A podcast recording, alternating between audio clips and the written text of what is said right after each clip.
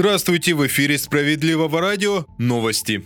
Рост заработной платы в России по итогам апреля составит 10%. По крайней мере, так утверждает помощник президента по экономике Максим Орешкин. Его слова приводит ТАСС, цитата. «В этом году нас ожидает очень серьезный рост заработных плат. По итогам апреля он должен составить порядка 10% от уровня прошлого года». Конец цитаты. В своем выступлении Орешкин не уточнил, коснется ли это всех категорий граждан.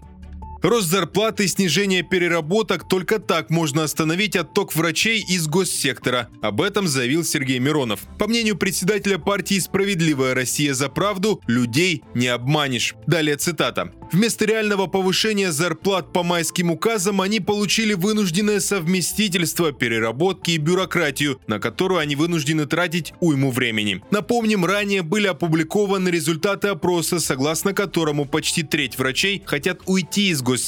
Сергей Миронов уверен, нужно снижать нагрузку на медицинский персонал и повышать заработную плату.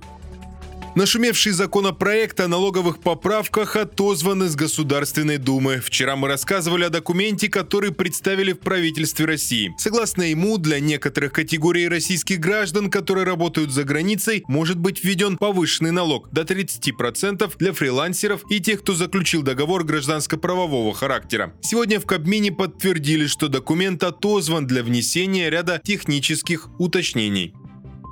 Закон об ужесточении наказания за вовлечение детей и подростков в курение поддержали в Совете Федерации, причем единогласно. Согласно нововведению, вводится запрет на оборот никотиносодержащей жидкости с добавлением ароматизаторов и соединений, усиливающих зависимость от курения. Также определяется минимальная стоимость на подобную продукцию. Кроме того, такие товары нельзя будет продавать на массовых мероприятиях и реализовывать дистанционным способом.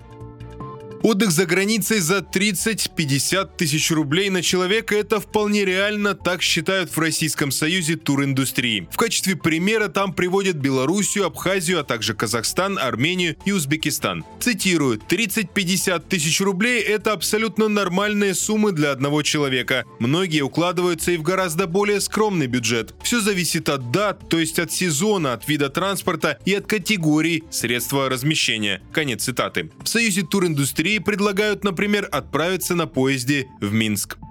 На этом пока все. В студии был Захар Письменных. Оставайтесь на волнах справедливого радио.